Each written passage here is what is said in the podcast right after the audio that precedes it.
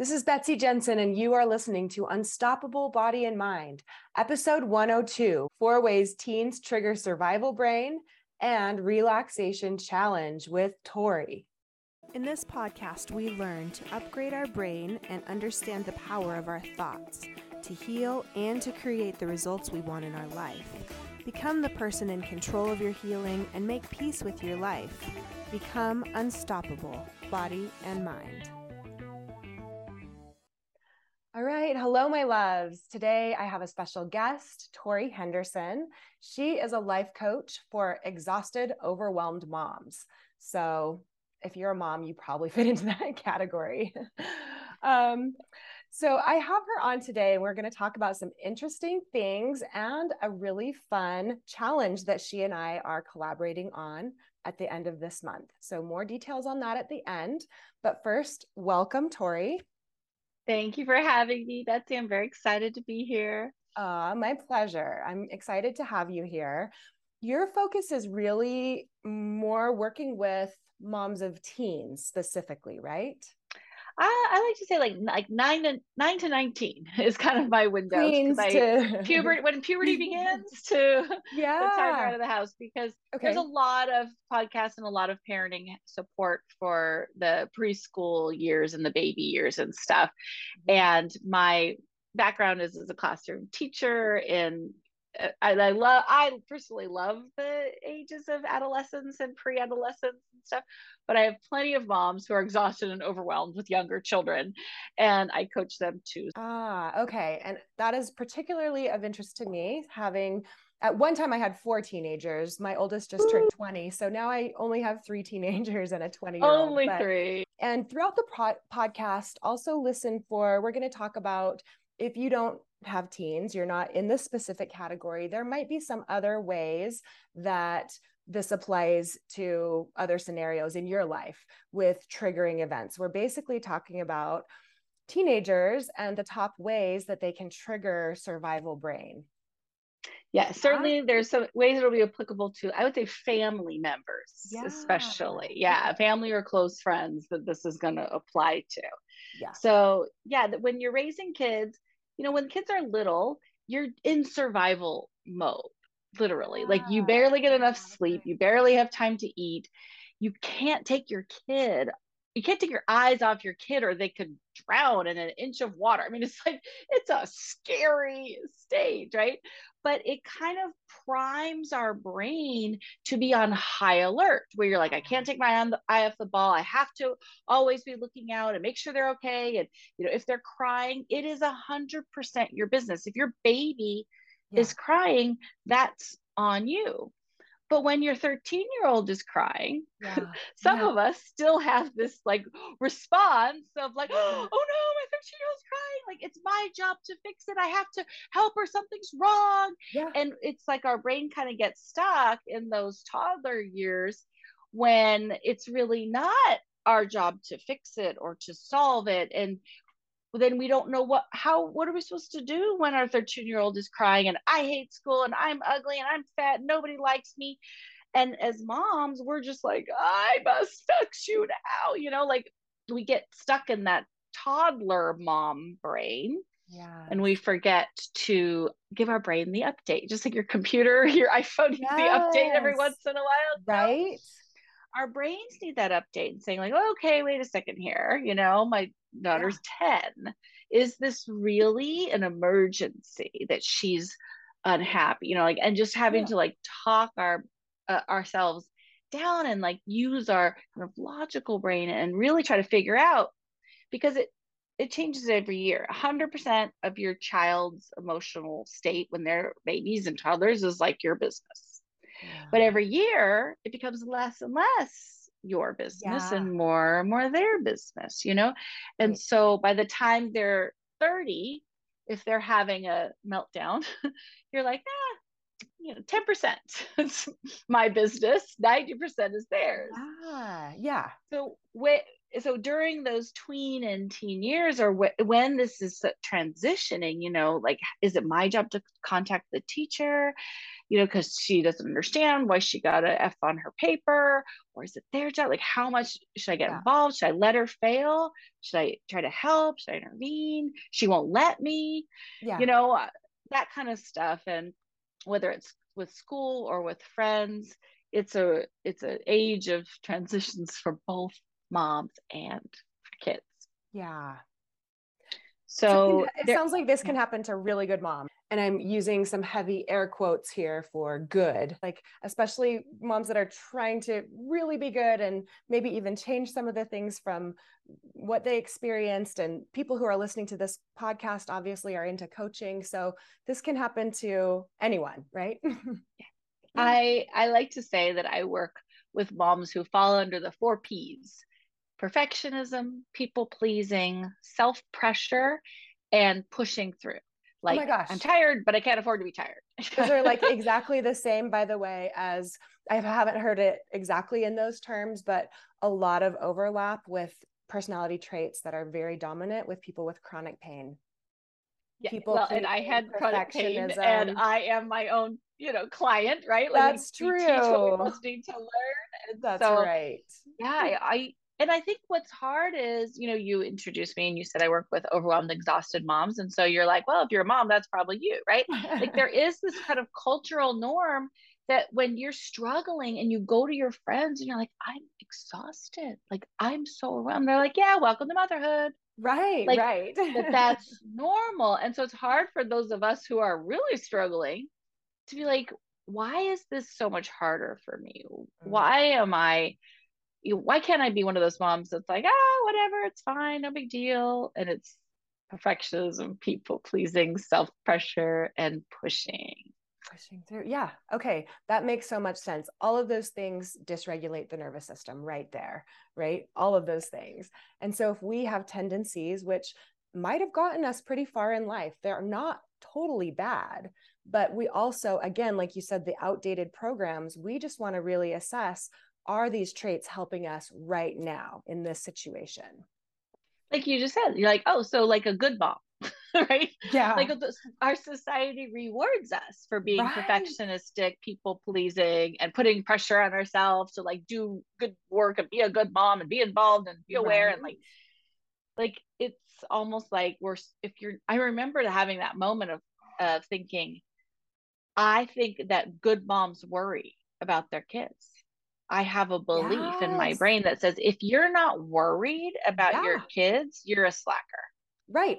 Right. Okay. So then, exactly, your brain will actually find evidence to start worrying about because you believe that's what makes a good mom. And then we know how much, you know, worry, anxiety, stress affect the body. I mean, that just destroys the body. And what we also know is that worry is not necessary, right? It's not our job. It's not helping anyone. It's not helping. I mean, I remember trying to find like someone to go. I wanted to send my nine year old to summer camp. And I asked around like all of his friends, like anybody else want to send their kid to summer camp? They're like, oh, what? No. Right. I can't well, let them out of my sight. You yeah, know? such a great analogy because with living with chronic pain, you get in high alert and then safety, like feeling good about things, starts to feel unsafe. And so, like, it's kind of this idea of like, if I'm a relaxed mom, if I'm a, you know, like happy mom, if I'm like letting my child, you know, do things without me freaking out all the time, somehow I'm a bad mom, that's a survival state versus, you know, thinking that you can be in a more calm state and that is safe. Your your yeah. child will survive that way. Yeah, and it's it's our culture. Like if you go to yes. the Netherlands or Denmark or something, they have a high trust culture. Yes. They just trust yeah. that everything's going to be okay. Yeah. And that people are good and their government's going to take care of them and it's like what's and nobody if nobody else is worried around you then it yeah. kind of you absorb that like sponge you know and so it's yeah. no surprise when the netherlands and denmark rank highest on happiness ratings yeah. of all the countries right, right. so when oh, you're wow. sensitive and you live in a high stress high worry culture where worry is normal yes it's easy to pick it up watching 24 hour news. I mean, it's easy to find things to worry about. You just open the paper, flip on the news, turn on your phone. I'm like, how do I stop these Apple updates? Because I'm like, I don't even want to see, like, they just give them to me.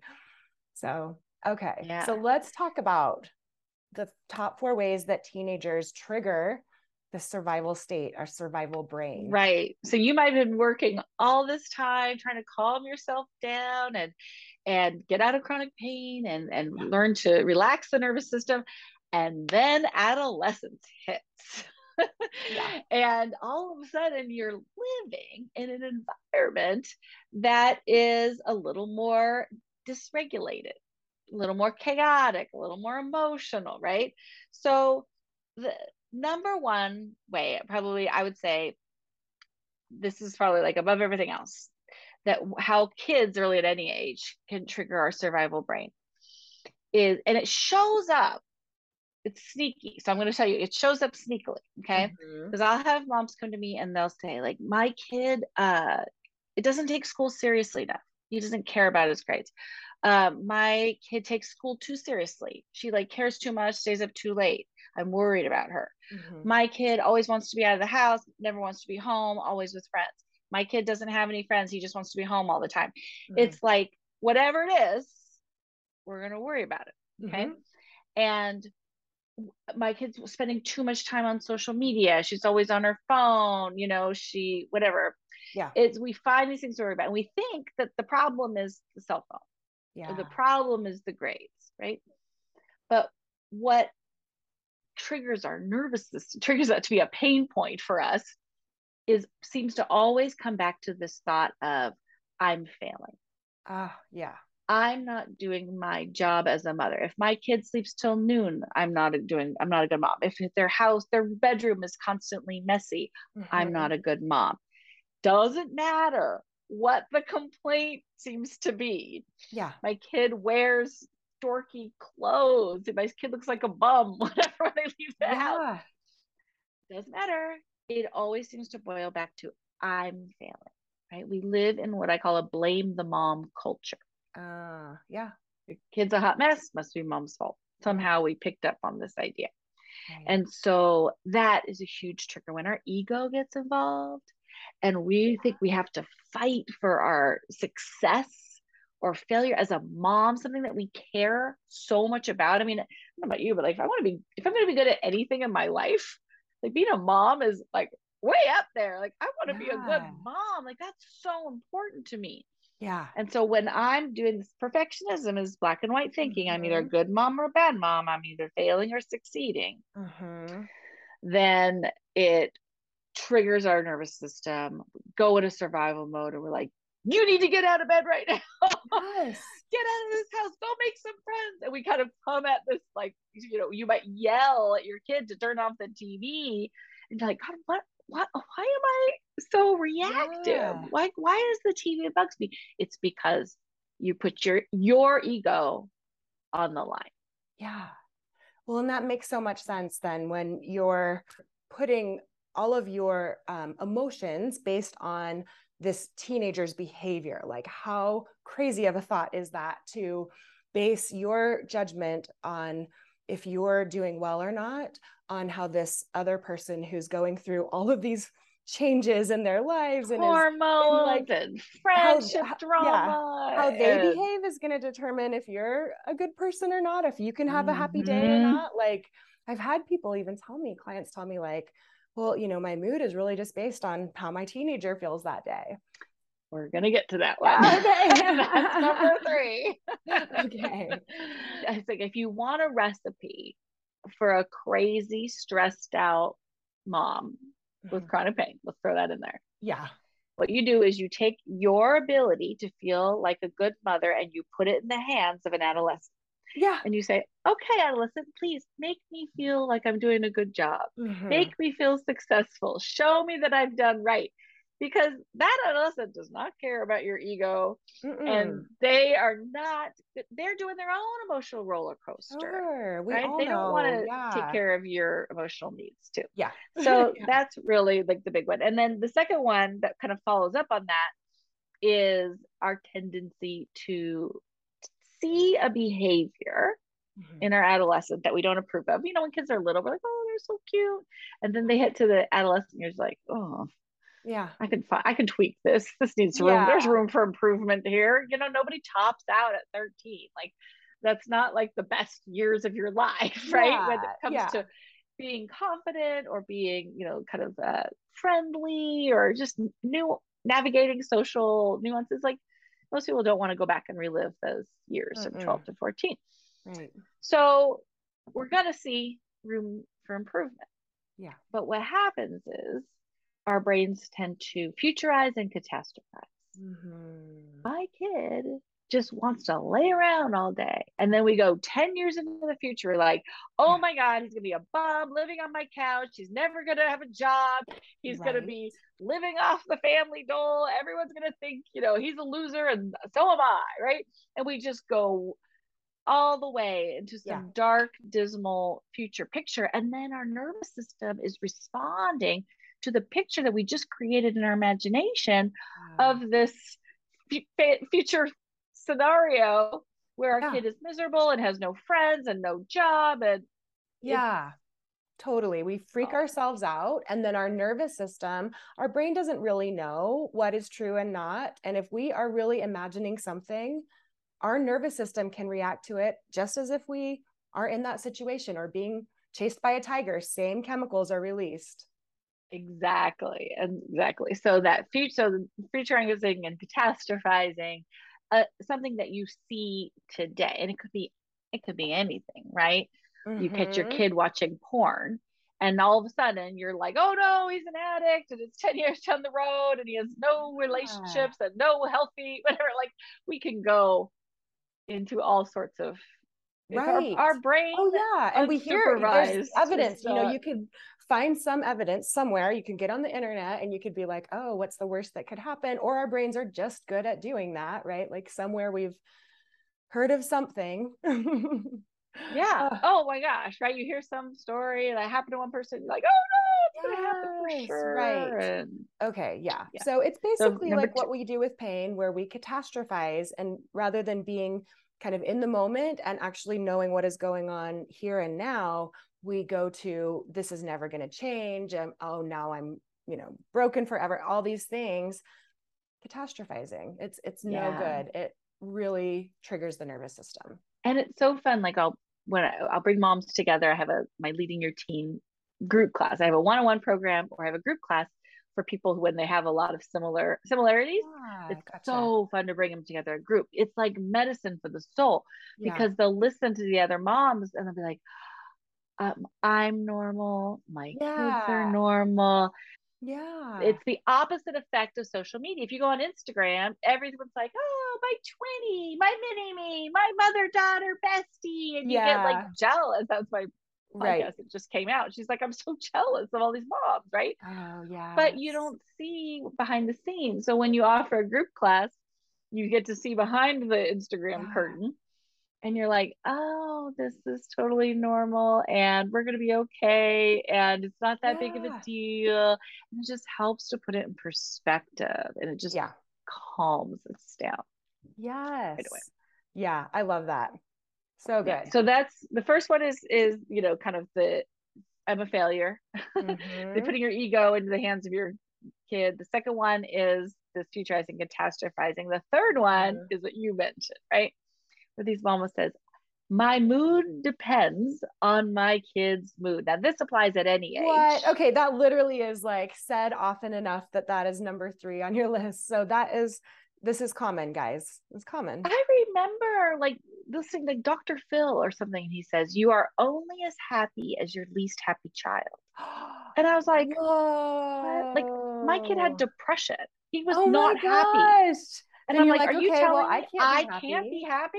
Oh, dang. And like, that's a thing, right? That people right. think that they can only be as happy as their yeah. least happy child. So now I have to make my kid happy. Oh, so geez. I can feel at peace. Oh my gosh. Right. So I call this uh, uh over empathizing. Mm-hmm. I call it, well, what I like to I teach moms to do is something I call taking the emotional lead mm-hmm. in the home because when kids are little, they're so cute and happy and adorable. And, you know, yeah. like you can go to work, have a bad day, be in a grumpy mood, and you walk in the house and your kids are like, Mommy, we love you, you're the best. And they just are like filled with loves and kisses.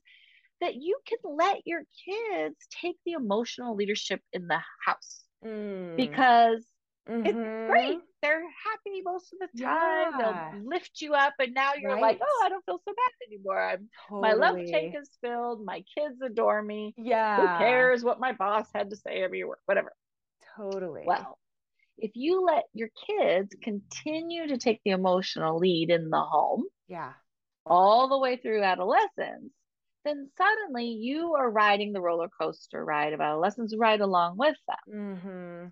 Like, is it a good day or a bad yeah. day? You know, and like, oh, I'm holding my breath. I hope today's a good day. Yeah. And you don't get, it doesn't feel good to give control of your own emotional state over to an adolescent who does not do a very good job of taking care of that for us.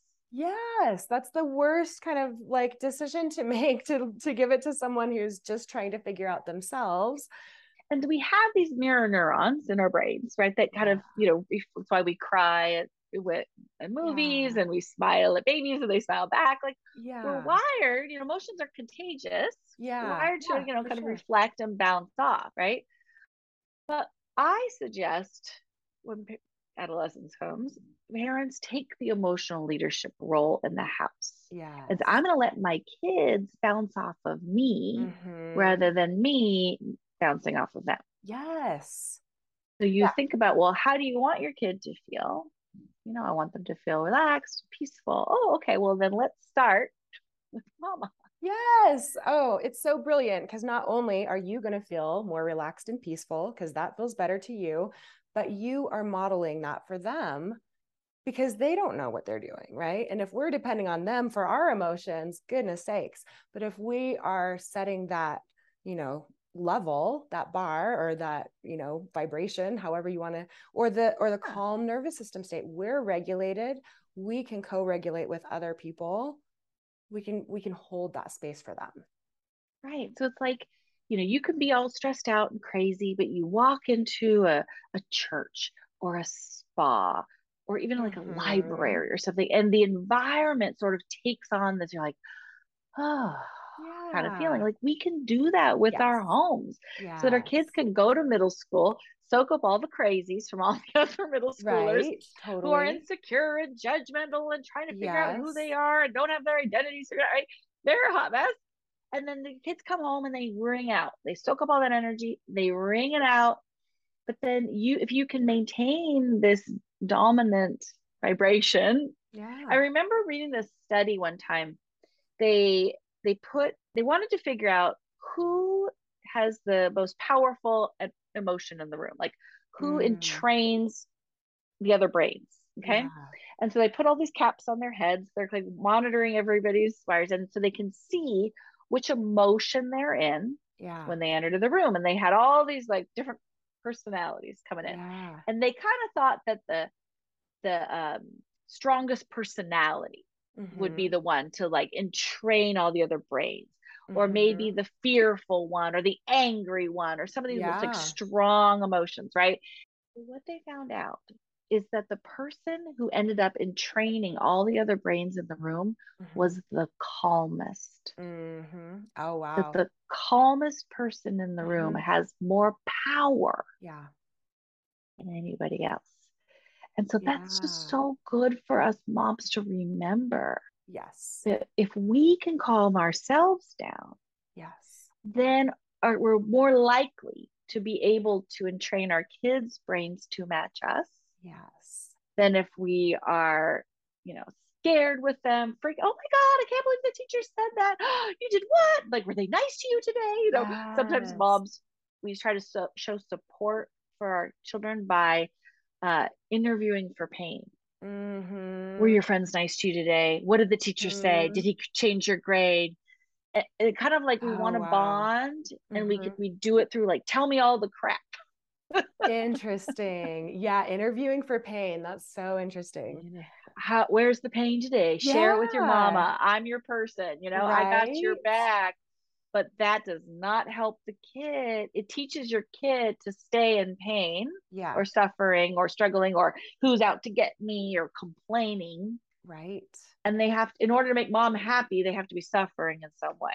Mm-hmm. There's got to be something to talk about. And then your your reticular activating system, you start to look for that. You start to look for people who are offensive to you and look for people who are rude. And that person just turned their head. And you know, it can be the littlest thing. And so yeah.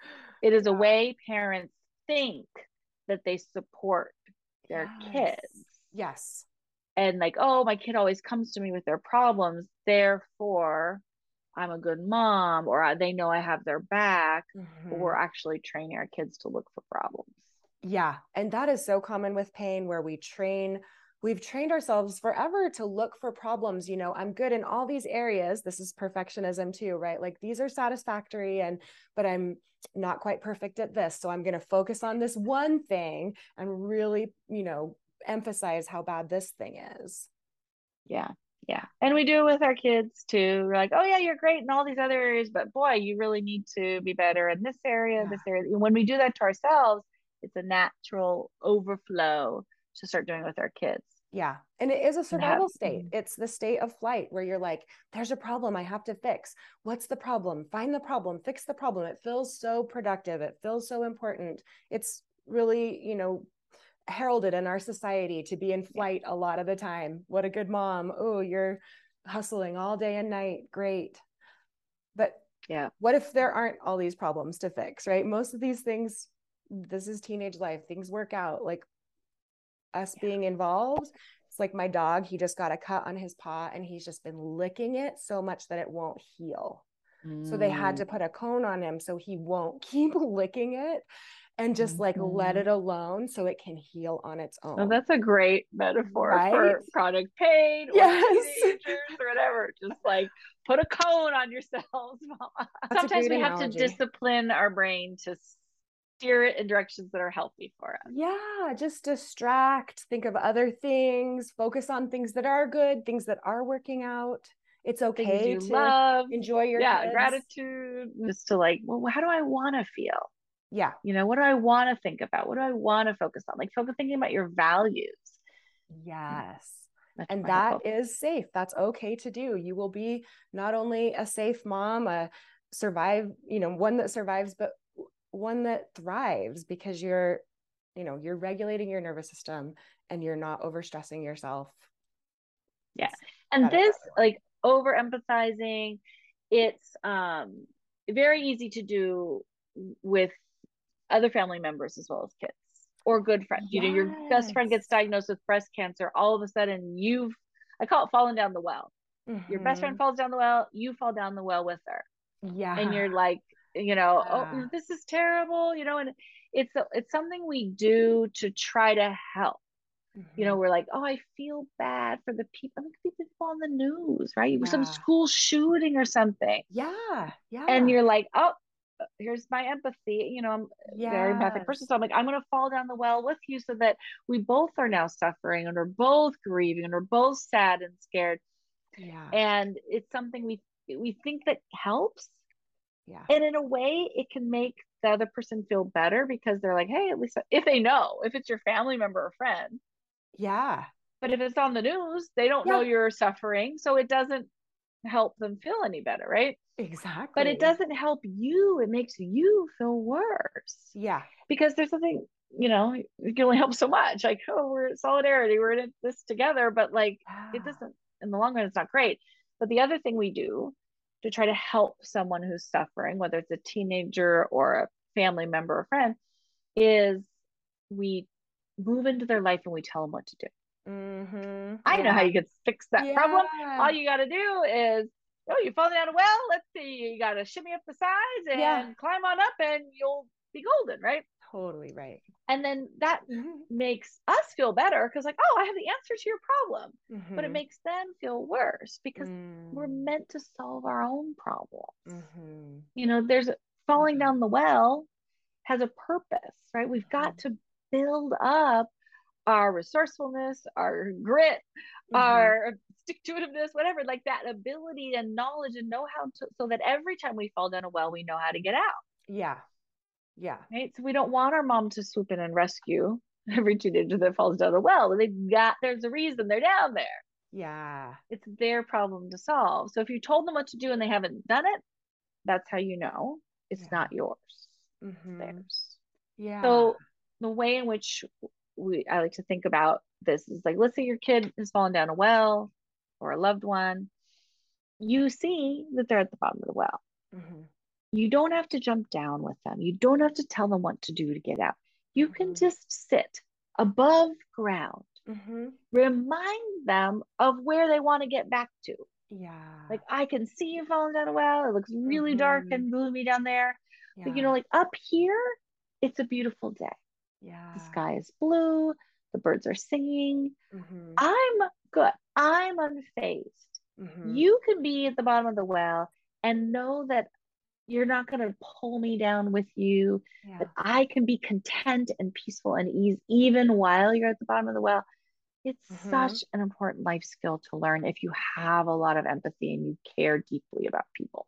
Yes. I think there is a thought about empathy that, you know, especially a lot of people with chronic pain are very empathic. I think we feel a lot of things through our bodies because you know that's that's part of how we know we're empathic we're feeling right. these big emotions and a lot of people with big emotions have chronic pain so these all tie together and sometimes there is this kind of helplessness about well there's these mirror neurons and it means i'm empathic and and i'm just going to be the the you know set point of what other people are. But even when you're empathic, when you use these skills to create that peace, that state of calm in your nervous system, empathy doesn't necessarily mean this is a life sentence of you're just going to feel what everyone feels around you. That's the end. Absolutely. in fact, in our challenge that we're going to be doing at the end of September, I'm going to, one of the things I'm going to be teaching is what to do instead. Oh, good. You know, how to, I would say, like, empathy will use you if you don't learn to use it. Yeah. So we're going to use empathy, mm-hmm. take on that, uh, you know, the negative emotions that other people are experiencing and transform it in the body mm-hmm. into a positive, into love we're going to transform it, it, It's not going to be like depleting to the body. And because that's the other thing people talk about a lot is, oh, their energy just drains me. And how to take it in, transform it into love so that you benefit and they benefit. And you create it. more love on the planet rather than more yeah. worry or more sadness or more fear. You're mm-hmm. creating more mm-hmm. love. And that's what, as empathetic people, that's what we want anyway. Yeah. And so, I think yes. we'll be able to do that easier than people who aren't as empathic. So although it is, it may seem like, oh, this extra burden to be empathic or even to have chronic pain, um, we can start to learn from that. We are more sensitive and probably able to alchemize into a more powerful emotion i would say because you just need tools if you are have high empathy you just need yeah. tools to yeah. to use it because it is it is it is not easy yeah to live There's in this a learning world. curve and it, how great would it be to figure that out so that we can help model that for our kids? Yeah. Because that's yeah. just about all we can do. We can't force them. We can't tell them. I mean they'll do the opposite sometimes but the number one way it, children learn is through imitation. Yeah. Yes absolutely. All right so let's get to the fourth way yeah. the teenagers kind of trigger our survival brains and affect our nervous system is we uh, i can feel it already. My daughter leaves for college in seven days one week. One week. So we resist emotions. Mm-hmm. okay so as your child grows into adolescence yeah. a lot of emotions uh, moms are experiencing right so, and it's all over the map. You might feel pride and embarrassment. you yeah, might feel, right. you know, you might feel like so, you know, happy for them, but sad for you, right? That they're moving on. Yeah. You might feel regret or sadness over the days that have passed that are no long no that yeah. ever going to return or continue totally you know you're going to feel love and fear. There's going to be terror. Yeah. You're going to be frustrated. You're going to be rejected when your kid won't hug you anymore. Like, yeah. what the heck am I supposed to do with rejection? You know, like, yeah. you're my baby and I can't touch you. Like, yeah. what's up with that? You know, there's so many emotions that come up for parents while raising teenagers. And it's not there's not a lot of room or space or you know appropriateness to feel them all the time mm-hmm. right so it's like you're trying to get dinner on the table you know you're trying to yep. get the kids out the door There's right laundry, so you don't have yeah. time to like process all the emotions that are coming yeah. up and so i think what one of the things that triggers our survival brain is this resisting of emotions like totally. um i don't want to think about my kid leaving the house someday so i'm not going to think mm-hmm. about that you know mm-hmm. i don't want to feel em- embarrassed by what my child chooses to wear or the gender they choose to identify or whatever mm-hmm. so i'm not going to feel mm-hmm. that and so we just kind of push it down mm-hmm. and so that resisting emotions whether it's grief loss, sadness, shame, all the ones like, you know, we don't mind feeling excited and happy and sure. loving and joyful. Like those we usually allow. Yeah. But the negative ones we kind of like brush under the rug and we don't really talk about it. And so mm-hmm. then it's just we kind of just feel like you're holding your breath mm-hmm. for the mm-hmm. decade. You know, kids are in adolescence for a decade. Like 9 yeah. 19, that's 10 years. That's a long time. Yeah, right. To suck it up. Yeah. Hold yeah. your breath, cross your fingers, and just like hope everything's gonna go okay. Just push, push, push down, resist, resist. Yeah, that what you resist persists. We know that. leaks and leaks out the sides. It does, it? right? And so it's like that beach ball analogy when you're just pushing a beach ball underwater and then eventually it rebounds up more and so it's like oh, mm-hmm. oh i don't want to be that angry mom maybe or you know I, i'm not going to show the anger you're pushing it down pushing it down and then you explode and or you you know you finally get the everyone to bed and you're like oh my god i'm so exhausted like i deserve a treat mm-hmm. i deserve some mm-hmm. cookies and some wine and some potato chips and you know mm-hmm. those are like the convenient ways that uh, moms reward themselves for mm-hmm. a hard day's work and it it feel it's hard resisting emotions mm-hmm. and raising teenagers are both hard and feeling all the feelings is hard and so you do deserve rewards you just want to have like a reward that doesn't leave you hungover the next day you know yeah if it has a net negative if you're feeling worse if you're shaming yourself about it yeah. yeah. and so sometimes it's just walking through you know helping moms how to walk through the the fear and and the letting go and yeah. the you know just the clean grief the appropriate levels of grief of like you know uh, those days of doing crafts with my daughter mm-hmm. at the mm-hmm. kitchen table like you know, yeah. to say goodbye to that. It feels sad, but in a healthy way. So we want to yeah. make sure we're processing the healthy emotions. Yeah. And then reining in the the fear and the future and stuff like that. Yeah. Yeah. And I think we can get caught up in like, I should feel this way. And I think that's one thing that social media tends to influence a lot and oh other oh gosh, parents and culture of you know, I should feel sad when my kid's going off to college, but what if I'm not? Right. you know, what if I've got totally. freedom? I even have to resist like the happiness or the giddiness or the excitement or whatever. Like there's mm-hmm. so many mm-hmm. shoulds. Yeah.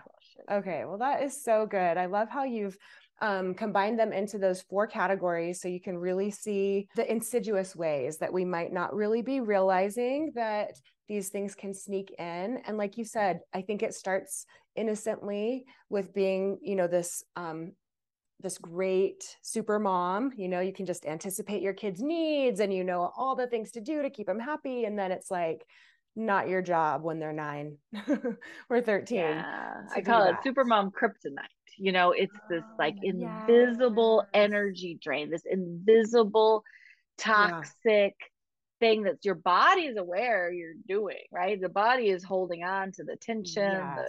the, and like you, if you tune into the body, I would say like my number, I've learned through years of chronic pain, like rule number one, obey the body. Yes. Don't listen to the brain. Don't listen right. to the shoulds. Yes. obey the body first yes. and foremost. Well, body and, knows really quickly, do you mind just sharing a little bit of your chronic pain story as much as you want, really? Yeah. But I do know sure. that um, you know, the the pelvic pains are are like that is a common diagnosis in the mind yeah. body area right now um and so yeah right you don't mind sharing your story. i know it's like it's like a popular diagnosis right now. It used to be like carpal tunnel when computers came out or like stomach ulcers and and now like the pelvic pains and lower back so, pain it's so weird to me that like pain can go in trends right uh, yeah it's so um it does. but yeah no i i um so let's see back in I guess so I was like 21 maybe 22 or something and I developed vulvodynia, which I don't even know if they called it back then, but it just basically meant like pain in the vagina of no unknown origin. You know, like no, they don't know like why it's tissue there. damage or anything that they knew of that was like yeah there was pain, no trauma i mean i didn't have any kind of trauma or okay, yeah i didn't have any reason to have yeah. vulvar pain i just yeah. did and but i also had some back pain Mm-hmm. and that I, you know, kind of kept under wraps or kept in control. I guess it was just like more than you'd think a 21 year old healthy, you know, person should have. Yeah. Um, and but it was interesting because as I, so I did, I ended up going to physical therapy mm-hmm. for vulvar pain, mm-hmm. which was embarrassing to me early. Yeah, 20s. that's very intimate. And yeah, it was yeah. very, and I did biofeedback yeah. So yeah. like they put like a sensor in the vagina and like mm-hmm. you squeeze it, you watch on the screen. And it, yeah. in a way it was validating because like, you know, the worst thing for me was doctors being like, like this is all in your head. Yeah. And I'm like, F you, you know, like yeah. don't just, I was I remember saying to like one doctor, like the only thing stressing me out is you telling me I'm stressed, you know? Yeah. yeah. Because I, you know, there's a difference between like mind body syndrome Mm-hmm. Like I mm-hmm. didn't understand what that was and how stress affects the body. Yeah. I thought he was saying you're making this up. Yes. Yeah. So that and I that's yeah. what I heard was like you're making this up and I was like this is real. It's you know? real. Yes. The brain so produces pain. Was, it's always real pain whether there's tissue damage or not. But yeah, the medical yeah. So the work lens, that you do is yeah. very valuable to people out there who are yeah, told like it's stress related and you're like mm, yeah you know because of how i would interpret that so totally. yeah and so i went to you know pt was validating because she was like oh you've got very weak muscles and what mm-hmm. and so that helped and strengthened and i learned how to relax oh, and it was yeah. really helpful but then once I got the vulvar pain kind of under control, you know, it, was a very slow, gradual improvement. Mm-hmm. Uh, I don't know if it ever like magically went away, but it was just kind of yeah. like your focus comes off of it, your attention yes. leaves it, yeah. you know how to relax. And then it's almost like 10 years later, you're like, oh, yeah, it's not really that a problem anymore. So, um, but as soon as the vulvar pain kind of receded, then my back pain exacerbated. Oh, interesting. Yeah. I started having really bad, and then having babies and carrying them and pregnancy. Yeah. Oh my God, my back pain was horrible. Uh-huh. So then I go to PT and chiropractor and massage and yoga and Pilates. And I do all the things, and they all work. Mm-hmm. And then I get TMJ. Mm-hmm. yeah. But, okay. So got, there are probably people who can relate. They're checking like, the boxes too. Those are all. Yeah. And so that, classic. and then, you know, they want me to do massages and like wear the whatever. And I'm just like, oh my God. And finally I was like 40 and I'm like, I need to stop uh, learning to carry tension in the body. Mm-hmm. Yes. Like, how, how so do I feel tense without holding it physically. Yes. Because I realized that was the problem was a habit, right? So even yeah. if I wasn't stressed, I'd be like outside squinting at the sun and I would clench my teeth. Yeah. Or I'd be concentrating. I would, or I, don't, I, I this is how I, this is like my big moment because eh, soft skinned babies, like when I love them so much, I love them and I just clench everything. I'm like, I love you, but I don't want to squish you to death. Yeah. So I'm gonna hold tension in my body, right? So their soft skin was just like, yeah. oh, I love that baby skin. Oh, wow. So when I practiced, I remember dog sitting, somebody else's dog. And I was the same thing. This dog was adorable. I just wanted to like squish it. So I was clenching my jaw and yeah. holding tension in my shoulders and everything. And I just practiced feeling love uh-huh. without resisting, right? The tension in the jaw is the resisting love. Mm-hmm. And I just pictured like opening up my heart mm. and allowing the love to be there without feeling like I had to restrain myself or hold mm-hmm. myself back and just trusting I wasn't going to squish the dog. Yeah. But just like feeling the emotion of love and just yeah. finding a new way to do that. And I practiced it on someone I else's dog. well it it's finding that parasympathetic calm state like the way you describe it is in your own words but that's how i heard it is basically like you found something that regulated your nervous system and that emotion of love and that connection with the dog and it was like a practice like training new neural pathways to that I can okay. feel love towards yeah. and because that was the problem. I love too much, right? Yeah. I love my well, kids. You had that I love fear, dogs. I loved a fear well, around it was, love being dangerous. It was like a resistance to it, yeah. right? Like I can't express it yeah. or allow. I just had to hold it back. It's kind of so like the resisting happiness, maybe, or resisting yeah calm because you're like, I have to be worried. Right. Yeah. Or like, oh, the sh- other shoe's going to drop, so I don't want to celebrate because yes. everything's going too well. Yes. So it's like a resisting. So I had yes. a resistance to, or just yeah. a suppression, right? Yeah. So to actually allow myself to feel like, what does love feel like as an emotion in the body? Yeah. You know, that's what I'm feeling. It feels, it's in my heart area. It's warm. It's expansive. It's soft. And just to like breathe and allow that rather than running away mm-hmm. from it with tension, you know, and like I had to relearn how to feel a feeling. Mm-hmm.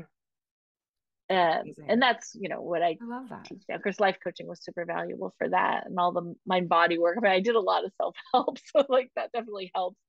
Yeah, well, it's so cool because it sounds like you figured that out. You know, kind of in your own intuitive way, not necessarily with like Dr. Sarno's book, or, you know, you d- might not have known new, the new PRT method that they do now, you know, but it is that idea of like you can feel in your body when these emotions are you know very negative when they're blocked in the sense that you're holding that tension like using your body as that barometer of mm-hmm. your stress level yeah the best book for me was the happiness trap I read a ton Ooh. of books. You know that that book? No, um, I don't. Haynes. Happiness Trap. Happiness Trap. Okay. Um, and that, for yeah. me, it was really good because he was like, I just needed this. He's like, put the book down and do this exercise. Oh, Don't yes. just read about it and intellectualize it. Yes. Put the book down and do it. And for do some it. reason, that's what I really needed. Is like the perfect thing at the perfect time. And so I I started noticing the body's connection to the yes. thoughts and the anxiety and the and I was like, I could feel the benefits and the difference. And that's yes. what helped me kind of like take ownership over it. Because before I would go to yoga or go to hot tubs, like, oh yeah, that helps. But it was like other yeah. people were helping me. Yeah. That was really when and then just doing like self coaching and you yeah. know, learning how to not yeah, hold on the body. Okay. Well, that is like actually the perfect segue to talk about our event that's coming up. Our five day relaxation challenge. And we also love to just laugh at that um, title because it's like challenge, but it's also relaxation. So, like, what do you mean relaxation challenge? Yeah. Like, yeah. how is that a challenge? Well, let me tell you. Yes. There's a lot of people out there, and people listening might be those who struggle to relax. Yeah. Or you think, you know, no, I'm fine, I'm relaxed, but like there's a difference in the body actually yes stepping into that parasympathetic state. Yes. And, you know, you've like the, you know, the, there's difference between like the absence of worry and then actually like a physical relaxation.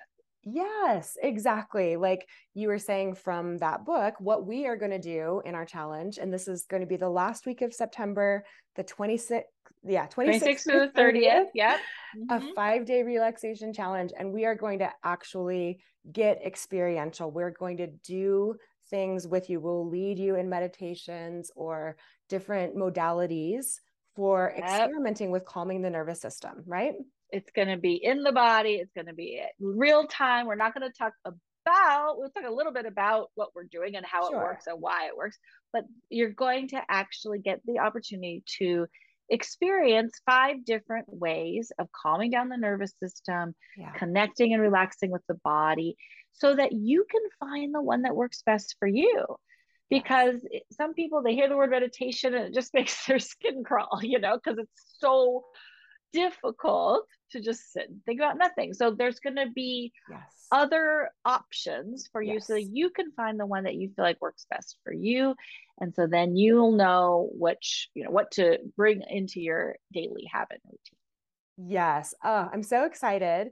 Will you tell a little bit more about where people can find the information for signing up, for making sure that they get in on this, and um, what else we're offering.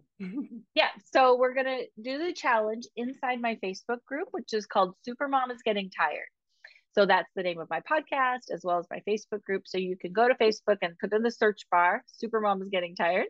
And you don't and have to be a mom, by the way. you don't have to be a, a mom to participate. It is a, re- a, request to join. So you have to you know, ask to join the group. It's a closed group. It's not open to the public. So oh, okay. do request, and then we will uh, approve you and have you join. Our, and then we're going to be doing it every day at the same time. We'll meet together, come together inside the Facebook group, mm-hmm. and we're going to uh, actually get you calm down and relax. It's going to be the best part of your day yeah that i feel like it's like just it's like a little gift you get every day to mm-hmm. just reconnect and feel really um, you know calmed down and relaxed so and then at the end of the week we're going to have some giveaways and some freebies and things for people to uh, enjoy and take with them so this is you'll get to experience it every day for five days and then you'll have things to take with you afterwards yes. to really help integrate it into your life Yes, perfect. All right. Well, this is going to be amazing. I'll have more details about Tori and about our um, relaxation challenge at the end of this month in the show notes. So so be sure and click on the link and look in there for all of Yeah, and invite your friends. If you have friends that are stressed out and they need yes. help relaxing, send them the invitation, send them has tell them to join the Facebook group because yeah. we all know who needs help relaxing. We all have those people in our lives, right? Yeah. And you're they struggle to relax.